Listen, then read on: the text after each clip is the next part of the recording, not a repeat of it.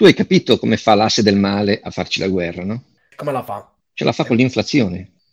Certo, noi abbiamo deciso di, di, di, tagliare fuori la Cina dai, dai, chip di alta qualità, cercando di proteggere e isolare Taiwan e i suoi stabilimenti dalla, dalla Cina, ma la ritorsione sarà che la Cina ci taglia fuori dai eh, chip come dire, di basso livello tecnologico, no? quelli che si fanno in grande quantità, che loro fanno e che noi mettiamo nelle automobili. Non so se hai sentito che sulle auto. Ecco, stati... oggi me la spieghi questa cosa, chip quelli deficienti e quelli invece meno deficienti.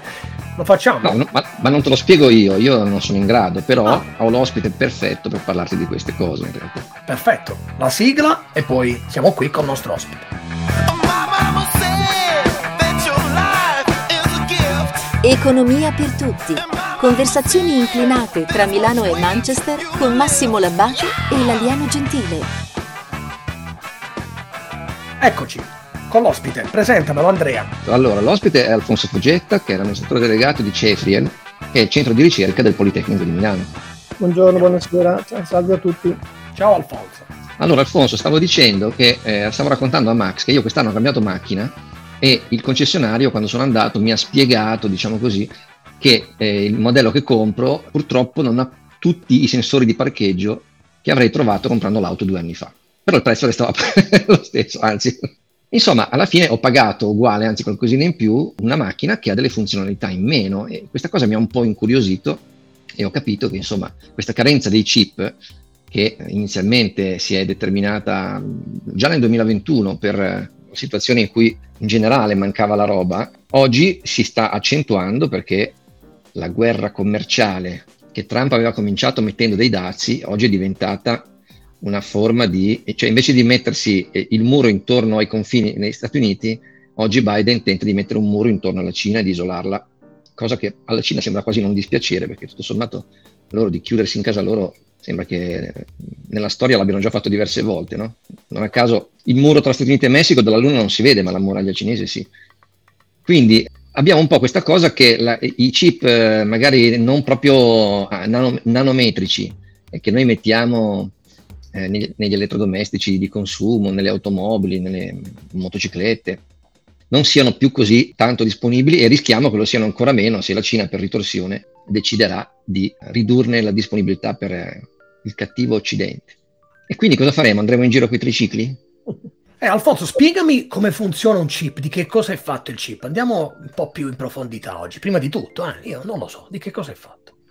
eh, sabbia, silicio, eh, materiali che in sé per sé sono, non sono particolarmente pregiati. In realtà poi ci sono alcune terre rare che sono pregiate, cioè in alcuni punti dei chip ci sono tutta una serie di metalli rari che, che, vengono utilizzati per fare alcune componenti, però diciamo il silicio in sé per sé, no? la, la, la, base eh, alla fine è qualcosa di no, non particolarmente sofisticato.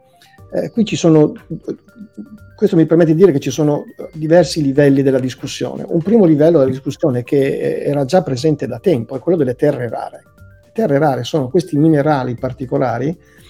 Eh, c'è un bel video, non mi ricordo su YouTube da quale canale, in cui si prende un iPhone, lo si tritura, viene fuori tutta la polvere, poi viene sostanzialmente tutte le varie materie, i vari componenti vengono divisi e si vedono quali sono i milligrammi dei diversi eh, minerali che costituiscono l'iPhone. E si vede che ci sono minerali stranissimi, no? molto particolari che servono per fare alcune componenti. Allora, un primo tema grande è chi produce queste terre rare, cioè questi minerali un po' particolari. Principale produttore è la Cina quindi perché ha un territorio sterminato, ci sono delle miniere che sono state nel tempo create, credo che adesso io non sono un grandissimo esperto di questa materia, ma mi sembra che alcune miniere che avevamo per esempio negli Stati Uniti, in giro per il mondo, siano state chiuse comunque. Sì, perché l'estrazione di queste terre rare è particolarmente eh, costosa, inquinante e, e, richiede comunque anche delle, delle, capacità. Non è facile separare questi materiali dal, dal, resto. Quindi un primo livello di problemi, eh, un primo livello di problematiche è, sono le terre rare e già su questo uh, avremmo, già, già, prima eravamo, insomma, si era aperta una discussione sul fatto che eh, se per caso la Cina non, non blocca o limita l'accesso a queste terre rare, noi possiamo avere tutte le fabbriche di questo mondo, non abbiamo la materia prima per, eh, per costruire i componenti poi si innesca invece, su, su una, supponiamo di, supponendo di avere que- tutti i materiali che ci servono, come facciamo a produrli.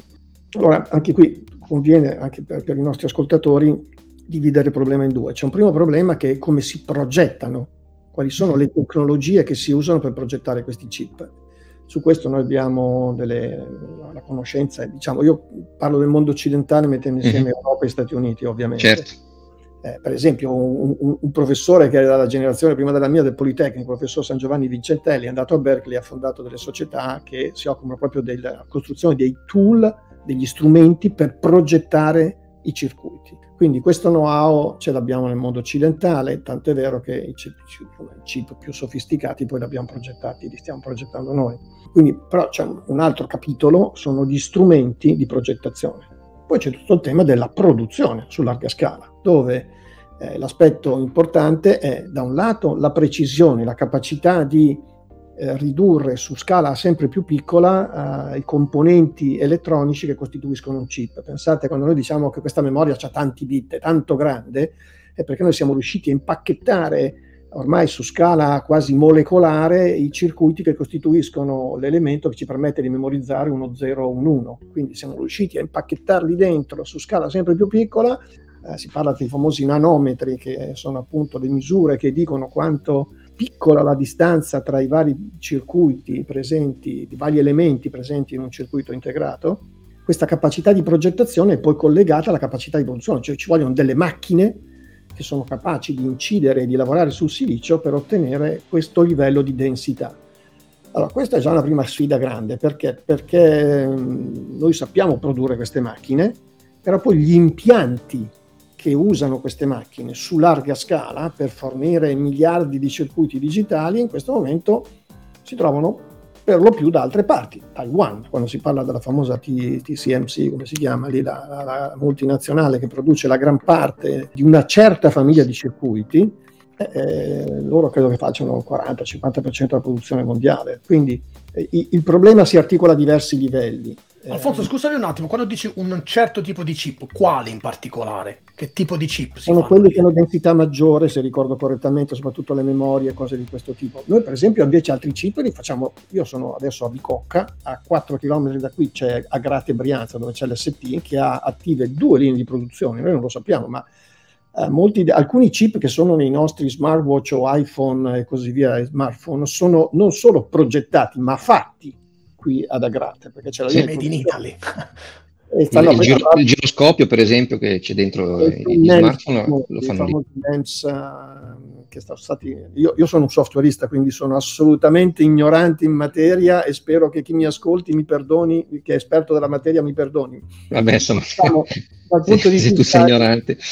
Dal punto di vista delle, diciamo, de, delle conoscenze un po' generiche, io ho visitato ST qui ad Agrate, hanno due linee di produzione, stanno aprendo la terza, ma lì lavorano soprattutto su dei circuiti che sono ad altissimo contenuto, eh, se vogliamo, uh, concettuale, lasciatemi dire, appunto, le, tutti i microsensori, questi, uh-huh questi circuiti che realizzano in silicio quello che noi prima avevamo con dei dispositivi elettromeccanici, il giroscopio. Tu hai fatto un esempio, no? quello che ci permette di ruotare il browser quando ruotiamo il, il, lo smartphone.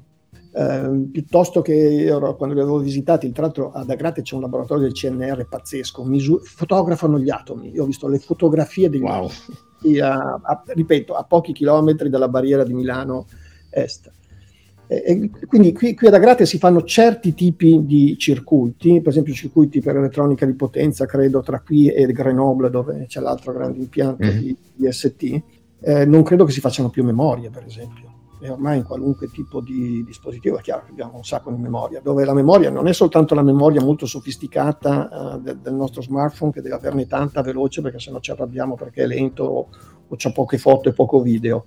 Ci sono anche memorie che si usano appunto nei dispositivi, nella lavatrice, che devono essere magari più piccole, costare poco, non c'è bisogno che siano iperveloci, quindi insomma eh, c'è tutto quel tipo di, ripeto, veramente lo dico per serietà nei confronti degli esperti veri, io ne ho una conoscenza molto superficiale rispetto a miei colleghi che invece studiano la materia, però insomma ci sono tutte queste famiglie di prodotti digitali eh, che hanno bisogno, che so, sono progettati e prodotti in diverse parti del mondo in Europa sono rimaste produzioni, ci sono produzioni molto sofisticate, cioè c'è ST ma ci sono anche altre due grandi colossi che si occupano di prodotti di, diciamo, con questo contenuto tecnologico, uh-huh. ma non abbiamo per esempio altre foundry. Che sono ASML e Infineon, suppongo. No? Infineon e poi come si chiama quella? ASML.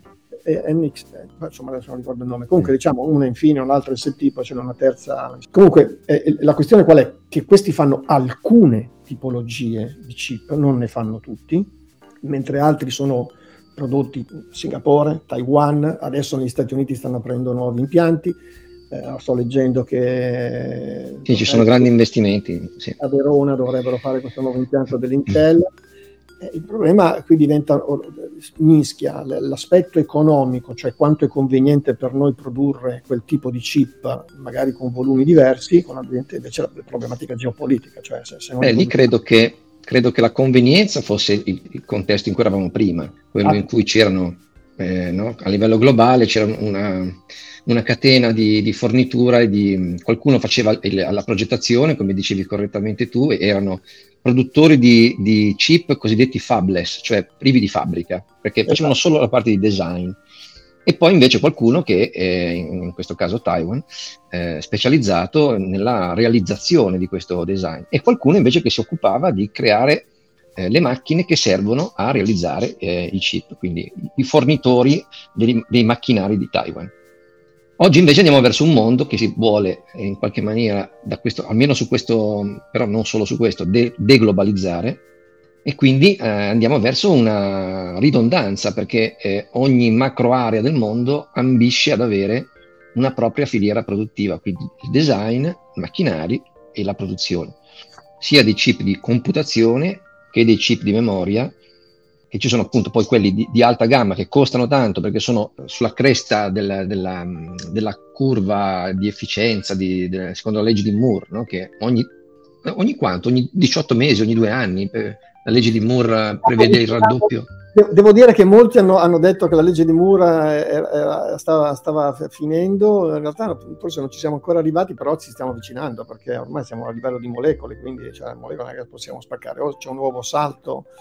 Uh, diciamo che tra, tra, dimensioni, capacità computazionale, eh, costo, c'è comunque un, un raddoppio delle, delle, insomma la legge di Moore è vecchia quanto me perché è del 75 nella sua versione più aggiornata. La prima versione addirittura del 65 e ancora oggi funziona, tutto sommato non era male, dai. Sì, sì. È, stato, è, stato, è, stato, bravo a, a, a no? una previsione che insomma sembrava una roba da fantascienza probabilmente quando lui l'ha pensata.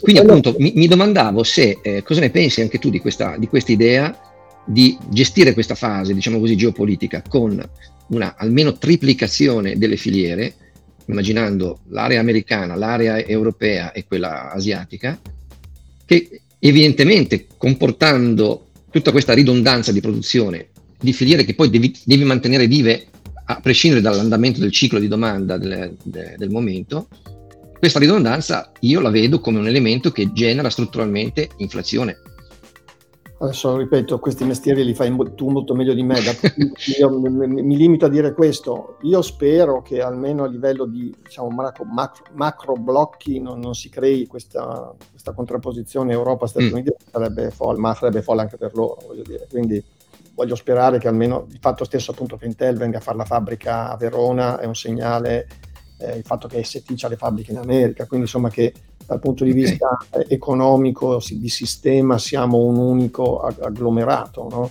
Eh, quindi questo mh, mm, lo voglio dare per scontato, voglio sperare. È chiaro che eh, dall'altra parte c'è Cina, non so, i BRICS forse nel loro complesso, ma comunque eh, già soltanto la Cina da sola vale un, un mondo. È chiaro che questo, cioè noi abbiamo sempre detto la globalizzazione è brutta perché eh, la pagheremo con costi maggiori. Cioè, al di là del mm. fatto che nel transitorio uh, dobbiamo capire come, come, per il gas russo, come gestiamo la situazione, possiamo andare finché vogliamo dire vogliamo fare le, rinnovabili, cioè, non è che domani mattina, siccome l'abbiamo dichiarato, abbiamo le rinnovabili, bisogna capire come ci si arriva. Eh, lo stesso con i chip, fare una fabbrica, mi dicevano quelli di ST che insomma, mettere in esercizio una fabbrica di quel tipo non è una cosa banale, ci vogliono mesi, cioè, anni di lavoro, quindi eh, ci sono due problemi. Il primo problema è come gestiamo il transitorio, secondo a, regi- a regime se questa cosa sicuramente non sarà conveniente, si, vengono distrutte delle economie di scala, adesso queste cose me le insegni tu, quindi se, se le economie di scala non ci sono più avremo costi maggiori, questo è indubbio. Oppure appunto adesso devo dire la scarsità manca la roba io ne ho parlato adesso non faccio il nome perché non voglio tirarlo in ballo senza la sua autorizzazione ho parlato con una persona che invece è molto esperta di questa materia e lui mi diceva che il principale motivo in realtà è stato che durante il lockdown sono, sono, sono aumentati di molto gli acquisti di prodotti consumer, di elettronica di mhm. consumo, mm-hmm. le stampanti, i PC, gli smartphone, gli iPad, perché, perché la gente era a casa.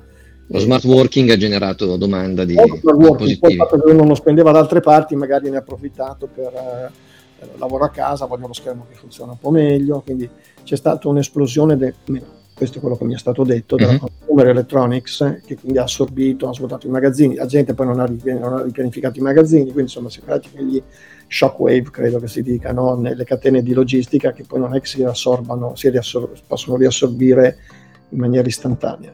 Quindi lì c'è, tra l'altro è appunto una tempesta perfetta, si sono combinati no? l'effetto del Covid, la reazione delle persone, eh, l'avvento dello smart working, adesso ci mancava solo la guerra e il conflitto geopolitico con Russia e Cina, insomma, quindi è chiaro che è veramente una tempesta perfetta.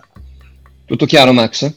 Assolutamente sì, mi seguivo in, in, religioso silenzio anche perché non so assolutamente cosa dire. Quello che mi viene da, da, pensare, allargando un po' il discorso dai chip al sistema tecnologico, in questi giorni stiamo assistendo anche a a quasi un pessimismo della tecnologia in generale, Twitter, Facebook, un po' i titoli tecnologici che stanno, un po' questo entusiasmo sulla tecnologia in questi giorni sui giornali sembra essere un po' messo, come dire, eh, a dura prova, cioè come dire, ah, ok, non era proprio quello che pensavamo. E infatti voglio sapere cosa ne pensa Alfonso, che è un esperto del, della tec- di, tecnologia. No, ma più che esperto, secondo me il vero problema è, non è che, no, che, non siamo esperti, che parlo a livello come società, eh, è che noi veramente siamo mezzi boccaloni e mezzi ci affidiamo alle mode del momento.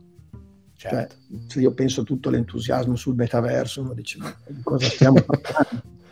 4 miliardi. Tante persone che non ne sanno niente potevano immaginare che fosse il prossimo messia.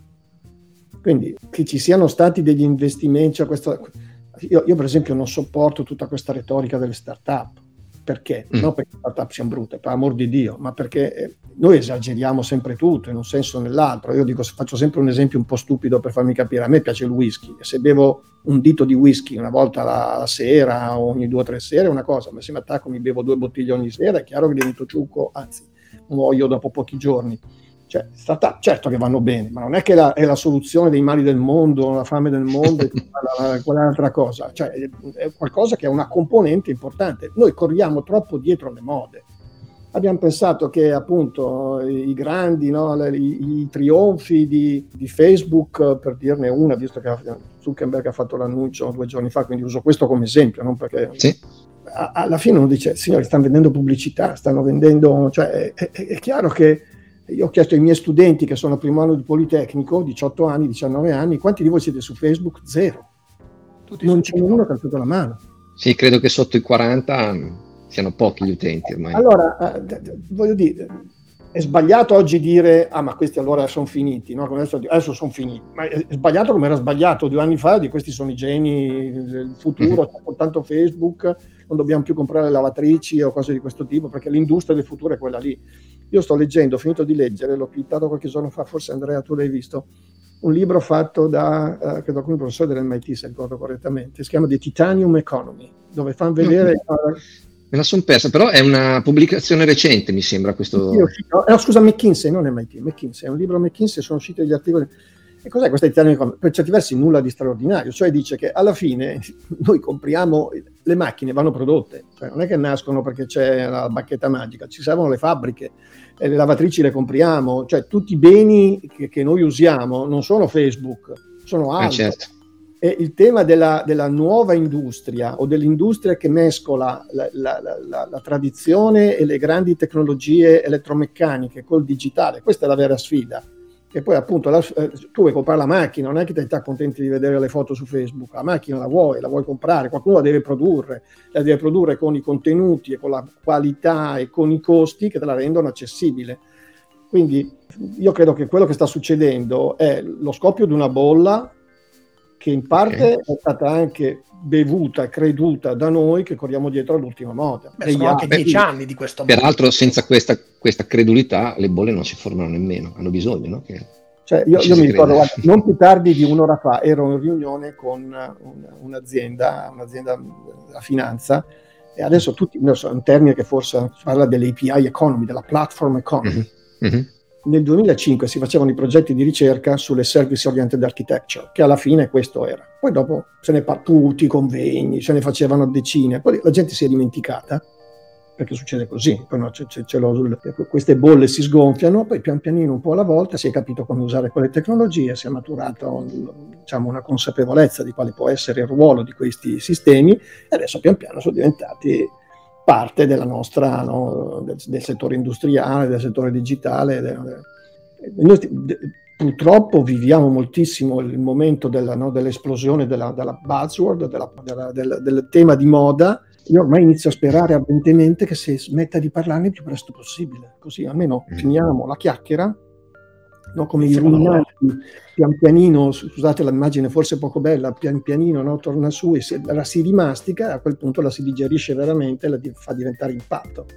Perché altrimenti... Un, un, approccio, un approccio ruminante, stai... Un approccio ruminante. Se guardi di Gartner, se tu guardi, è un approccio ruminante, no? la butti giù senza manco masticarla, senza neanche digerirla e, e, non serve a niente. Poi la tiri fuori, la mastichi e a quel punto effettivamente ti dà sostanza.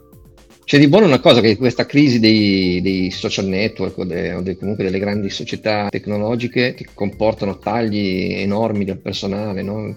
10, 12%, 50% nel caso di Twitter di, di personale licenziato, sono un problema relativo perché per anni ci siamo lamentati che questi fang erano scandalosamente grandi ma scandalosamente piccoli datori di lavoro quindi dei piccoli datori di lavoro tagliano il, Ma guarda, l'11. Caso, secondo me l'aspetto, io ho fatto un paio di tweet perché non è tanto il problema che questi poveretti perdano il lavoro in sé per sé, primo perché magari erano super pagati, secondo perché c'è talmente una fame di professionisti nel settore IT per cui non è che fanno... Si ricollocano. A me dà fastidio il modo, cioè, cioè è chiaro che dice, cioè, se, se, pensi un povero operaio che, che, guadagna 1300 euro è un problema, se dicevi un che guadagna 150-200 mila dollari in, in, Silicon Valley, uno dice vabbè non è che mi preoccupa lo stesso modo però, siccome dietro a questi signori del digitale è stata creata una mitologia, un, un, un'alea no, di onnipotenza, a me non sono mai piaciuti ehm, e continuano a non piacermi perché secondo me si è montato un castello e forse loro stessi hanno contribuito a montare un castello di immagine che supera il contenuto, il valore. E poi alla fine tu da economista insomma dici alla fine quello che conta è il valore perché cioè, la, la bolla prima o poi scoppia e allora passare dal trionfo, poi dire dall'oggi al domani via di, mando via metà dei dipendenti senza battere ciglio, a me dà molto fastidio. Ripeto, sì, bello che ha detto che si preso, lui si prende la responsabilità, ma intanto quelli che vanno a casa sono i dipendenti, non certamente eh, lui. Perché, aveva sovrastimato la grandezza, la, la, crescita di Facebook, aveva detto. D'altronde centinaia di migliaia di persone a fare che? Non, non me lo sono mai chiesto. Penso, voglio dire, non, non, al di là del caso singolo, è un po' un atteggiamento di tutti, no? perché non è, solo, non è solo il caso di Facebook o il caso di Twitter, credo che purtroppo c- certi miti che abbiamo creato, e lo dico io da informatico, no? certi miti che abbiamo creato erano veramente delle bolle. Dopodiché la, la, cosa brutta è che dietro c'è un valore enorme e che noi italiani, siamo un po' provincialotti, rischiamo a questo punto di dire allora non valgono niente e ce li dimentichiamo. Invece servirebbe quella cosa che si chiama razionalità e buonsenso per dire bene, lasciamo perdere le bolle, le esagerazioni, le fanfaluffe. Togliamo la schiuma, però. Togliamo la schiuma. La... Cavoli, sotto c'è un boccale di birra alto così da bere, perché ce n'è di roba, no? E, e se ce la dimentichiamo, le nostre aziende, cioè le Ducati che vincono i campionati mondiali, non le vincono mica perché fanno con uh, il col martello e lo scalpello o coincidono eh, o fanno la semplice fusione, c'è dietro tanta di quella tecnologia a bordo moto, nei sistemi di progettazione, nei sistemi di, di supervisione, cioè, dico Ducati per dire, visto che il Pippo... Eh, visto che Bagnaia ha vinto il mondiale, eh, giustamente lo si celebra. Bagnaia, eh, allora, cioè, noi dobbiamo, veramente quel libro Titanium Economy, secondo me, al di là dei contenuti, è un bellissimo messaggio. Dice, noi dobbiamo prendere l'eccellenza dell'industria tradizionale o che consideravamo tradizionale e metterla insieme alle potenzialità straordinarie del digitale. È da lì che nasce un valore permanente, comunque di sostanza non inflazionato come è stato invece un valore che nessuno nega, ma che è stato gonfiato a dismisura in questi anni in maniera sbagliata. Alfonso, io voglio cogliere l'occasione, per, ti abbiamo qua, io ti leggo spesso anche su Twitter, voglio dire nel mondo della tecnologia e del digitale sei molto presente e ti volevo chiedere, prima tu hai detto qualcosa, alla fine dobbiamo fare i prodotti, insomma, dobbiamo, alla fine la nuova tecnologia non è altro che una risposta nuova a bisogni che abbiamo sempre avuto, è sempre stato così, no? E ti chiederei a questo punto il pen- tuo pensiero rispetto a quello che è il nuovo futuro dell'intelligenza artificiale, ad esempio, che pone degli aspetti positivi ma anche degli aspetti un po' inquietanti come molte volte ce li vogliono anche presentare. Cosa, cosa ne pensi rispetto al nostro futuro, a quello che è l'intelligenza artificiale nei prodotti che utilizziamo? Io non sono un esperto di intelligenza artificiale, però mi ricordo che il mio professore mi ha fatto l'esame di cose legate all'AI nel 78, si chiamava Marco Fatico, purtroppo è scomparso, faceva il corso di complementi di programmazione in cui ci spiegava l'ISP. Lui era stato qualche anno prima a Stanford dove aveva studiato con Knut, okay. con i grandi padri dell'informatica, dove si parlava di intelligenza artificiale io sono un po' stupefatto di tutta questa, questa no? adesso c'è questa mania dell'intelligenza. Primo, l'intelligenza artificiale, l'algoritmo che ci controlla, l'algoritmo lo scriviamo noi, non ci controlla un tubo, siamo noi che scriviamo i programmi, cioè, non esiste, adesso dicono che ci sono degli algoritmi che sono capaci di ricrearsi, io li voglio vedere Ecco, ma non è questo proprio un problema? Scopriamo ad esempio che scrivendolo gli esseri umani, alcuni algoritmi hanno dato problemi su persone di colore, su persone... E lì si ma pone un è sempre stato, indipendentemente... Certo. Se io faccio un programma gestionale in COBOL, spero che qualcuno degli ascoltatori si ricordi cos'è COBOL, e dico if la persona è di colore non dargli l'aumento di stipendio, lo discrimino anche se scrivo il COBOL, non è che ho bisogno di scrivere l'intelligenza artificiale. Certo. Cioè, se, se, se, questa qui è maschio no, o femmina, non gli dare o dargli l'aumento, lo, lo potevo già fare 50 anni fa. Gli mm-hmm. algoritmi scriviamo qual è il punto, questo sì vero, è che se metti insieme capacità di calcolo, capacità di raccolta dati, capacità di elaborazione, capacità e facilità con cui io scrivere algoritmi estremamente sofisticati, oggi machine learning vuol dire statistica, vuol dire reti neurali, vuol dire un sacco di cose che io posso mettere insieme per fare elaborazioni il, combina- dire, il, combinato disposto di tutte queste cose ci mette a disposizione una potenza di elaborazione, di pensiero, di generazione di informazioni straordinario.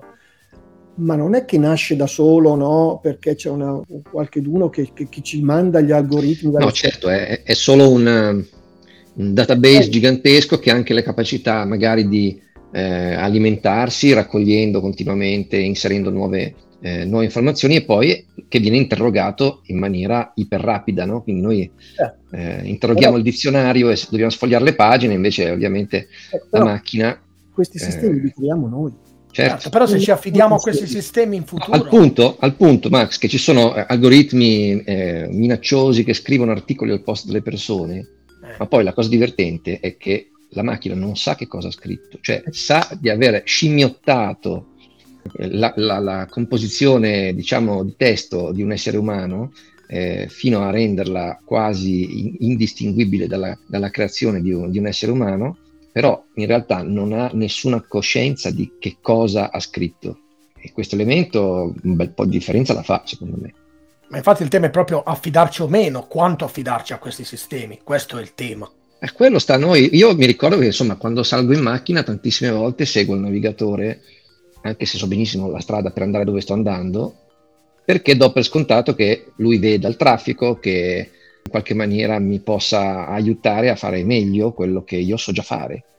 Però è una mia scelta. Sì, non dobbiamo sederci, così come non dobbiamo seguire le mode, come giustamente diceva Alfonso, con gli entusiasmi che si accendono e si spengono eh, nelle due direzioni, non dobbiamo nemmeno Posso dirti, posso dirti Massimo e Andrea, qual è secondo me il punto chiave? Il punto mm-hmm. chiave è che alla crescita della complessità e del livello di sofisticazione delle tecnologie deve crescere la maturità e la, non voglio dire la competenza, adesso si parla tanto dei competenti con la K, tutte queste cretinate no? che su Twitter, no? però c'è poco da fare.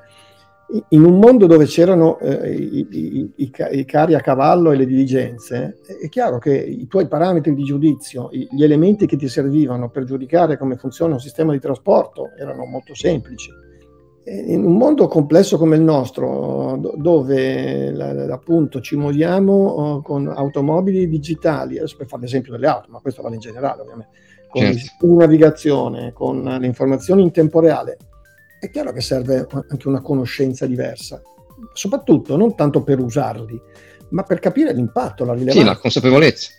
Allora, la vera sfida oggi non è tanto quello di dire ah, ci sono l'intelligenza artificiale che decide per noi, no, dobbiamo sapere come sono fatti, chi li scrive, quali sono i processi attraverso quali vengono costruiti, eh, quali sono gli, eventualmente le regole di trasparenza che devono essere messe a disposizione. Cioè, dire, una volta c'era il manuale che diceva questo è il modo di gestire una persona, oggi scrivi un software noi pubblichiamo i codici etici per dire come, come in azienda mm-hmm. ci si comporta e pubblicherai anche gli algoritmi per dire come è fatto il software e come calcola certe cose. Quindi la vera sfida è che noi dobbiamo crescere come persone, come cittadini, come professionisti con la stessa velocità con cui crescono e si sviluppano le tecnologie, perché dobbiamo essere capaci di gestirle, di interagire. Eh, forse la difficoltà è proprio quella, lo, lo esatto. evidenziava Thomas Friedman in un libro di qualche anno fa che si intitola mm, Grazie per essere arrivato tardi, che raccontava proprio del fatto che la velocità con cui ci sono eh, i cambiamenti, le innovazioni, essendo crescente, perché è un'accelerazione continua, ha, secondo lui o comunque secondo le fonti che riportava, superato la capacità dell'essere umano di eh, adattarsi e quindi eh, come dire che non abbiamo più il controllo di questa sì, adesso io, io, a queste visioni catastrofiste o comunque critiche o comunque pessimiste, io che sono un pessimista di natura, tendo anche a dire, vabbè, ma, ma noi cosa stiamo facendo? No? Sì, esatto, bisogna, bisogna reagire, se c'è un problema bisogna quando vedo le e reagire. Sui MIT, no? Le statistiche su qual è il livello di, di, scolarità nel nostro paese, dico, vabbè, ma le tecnologie saranno anche complicate, ma quanto ignoranti siamo noi? Cioè, mm. noi cosa, mi piace sempre Velasco quando dice basta cultura degli alibi, cioè uno dice tu cosa puoi fare? Allora, ha senso che gli italiani, i giovani, studino sempre meno, sappiano sempre di meno? Cioè, questo aiuta a gestire questi problemi o li complica? Eh, io, eh, basta cultura degli alibi, ha ragione Julio Velasco, c'è quel, viso, vi, quel, video bellissimo che io vado ogni tanto a riguardarlo perché mi ispira, no? su cosa è successo quando lui è arrivato dall'Argentina in Italia e diceva che no, no, la, la, squadra va male perché non c'è abbastanza educazione sportiva nelle scuole, dice, quindi bisogna fare la riforma della scuola, non allenare bene la nazionale, quindi basta, lui diceva bisogna allenare bene la nazionale, no? non è che aspetto la riforma della scuola. Allora, noi abbiamo le nostre cose che possiamo fare dobbiamo formare dei cittadini più consapevoli, dei professionisti più, che hanno delle competenze moderne, che siano avvocati, giuristi o economisti o ingegneri, devono avere delle competenze moderne allineate con lo sviluppo delle tecnologie. Altrimenti è chiaro che c'è una divaricazione crescente, però eh, non è che possiamo dire fermati perché non ho voglia di correre, perché quelli vanno avanti comunque. Eh sì. Certo. Sì, altrimenti, altrimenti la risposta è quella di, di creare, come dire, un mondo ideale che è posizionato in realtà in, indietro nel tempo con, con, qualche verniciata nostalgica, come spesso accade anche nei, nei film. Eh, l'ultimo che ho visto, Don't Worry Darling, racconta di un mondo ricreato sullo stile degli anni 50, no? per ricreare l'American Dream. Ma non allora, ve lo voglio spoilerare perché. Però Andrea, allo stesso tempo, noi sì. da un lato ci lamentiamo di questo. Adesso che aumenteranno i prezzi, ci lamentiamo che non, non ci lamentiamo certo. che non c'è globalizzazione. E se per caso nella nostra macchina che compriamo non ci sono certi sensori di parcheggio, poi ci arrabbiamo perché ormai siamo abituati, è comodo avere certo. i sensori di parcheggio. Se lo smartphone non c'ha abbastanza megapixel o gigabyte di memoria per tutte le... Cioè, è, è questa schizofrenia no? di chi in maniera un po' snob dice la ah, tecnologia è una cosa brutta, poi senza di essa non vivrebbe due minuti, perché ormai sappiamo che al di là della, della pigrizia, in realtà ci sono tantissime cose utili che noi facciamo con la tecnologia non, e non avrebbe senso rinunciarci. Quindi dobbiamo crescere, dobbiamo crescere come cittadini e come persone, insomma, uscire un po' da questa immaturità permanente per cui è sempre colpa di qualcun altro oppure queste robe qui un po' magiche come se nascessero per caso no, sono cose che facciamo noi con la nostra responsabilità, con la nostra capacità e dobbiamo essere maturi a sufficienza per gestire questi processi in maniera seria. Beh, chiuderei qui, insomma, con questo bel messaggio Beh, positivo, wow, sì. alla fine dopo aver, crea- aver iniziato, insomma, con un po' di, di temi problematici su... su oh, io ti tengo a dirlo, io non so niente di chip, eh, che, perché voglio dire, magari ho sacco di stupidate. no, no, no, per quello che ne so io... Di sicuro, eh, di sicuro eh, mi puoi aver detto quello che vuoi, guarda. Va bene, grazie Alfonso, grazie mille per grazie essere stato, stato, con noi nel, nel, nostro podcast. Andrea, noi ci risentiamo invece lunedì prossimo. Sempre. Noi ci risentiamo lunedì prossimo, come sempre su tutti i canali che, che conosciamo. Alfonso lo potete trovare su Twitter ancora, finché esiste Twitter.